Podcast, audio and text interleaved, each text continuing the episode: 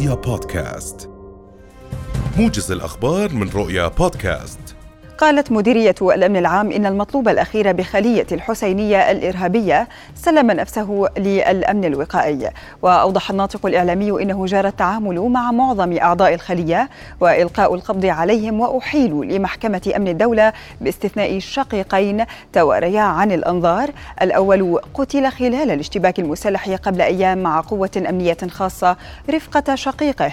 وآخر فر من مركز إصلاح وتأهيل. فيما قام آخر أعضاء الخلية مساء أمس بتسليم نفسه للأمن الوقائي والتحقيق جار معه تمهيدا لإحالته للقضاء. نشرت وزارة العدل اليوم إحصائيات بيانية لمؤشرات الإجراءات خلال الشهر الماضي التي أظهرت أن المحاكم استبدلت عقوبة الحبس ب 289 عقوبة بديلة في حزيران الماضي كما وطبقت المراقبة الإلكترونية على 12 حالة في ذات الشهر. ووفقا لنظام وسائل وآليات تنفيذ بدائل العقوبات السالبة للحرية تصدر المحكمة قرارها بوضع الشخص بالمراقبة الإلكترونية من خلال سوار إلكتروني يرتديه.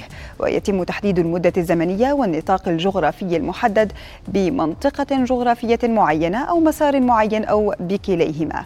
كما يستخدم السوار أيضا بديلا عن التوقيف القضائي باستثناء حالة التكرار. أكدت النقابة العامة لأصحاب محلات تجارة وصياغة الحلي والمجوهرات أنها الجهة الوحيدة المخولة بإصدار وإعلان التسعيرة الرسمية للذهب في الأردن وفقا لتعليمات وزارة الصناعة والتجارة والتموين.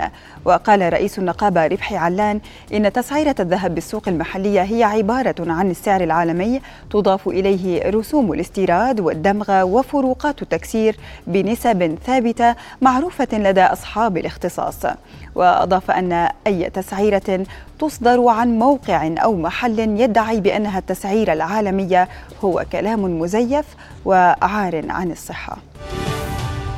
أغلق آلاف المحتجين المدخل المؤدي إلى مطار بن غوريون وطرقا سريعة رئيسية وانخرطوا في صدام مع شرطة الاحتلال الإسرائيلي في الوقت الذي تمضي فيه الحكومة الائتلافية اليمينية المتطرفة برئاسة بنيامين نتنياهو قدما في مشروع قانون لتعديل النظام القضائي الذي أثار أكبر الانقسامات في كيان الاحتلال منذ عقود.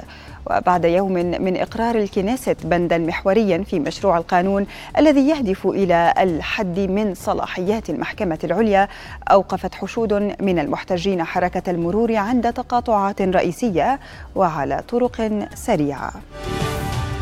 حذر نائب رئيس مجلس الأمن الروسي ديمتري ميدفيدييف من أن الحرب العالمية الثالثة تقترب مع تزويد الغرب لأوكرانيا بالأسلحة خاصة القنابل العنقودية.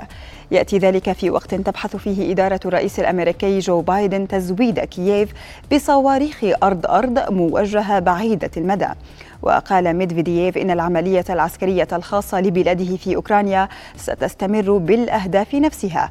وأحدها رفض انضمام كييف إلى حلف الناتو معتبرا أن هذا الأمر مستحيل بالنسبة لموسكو.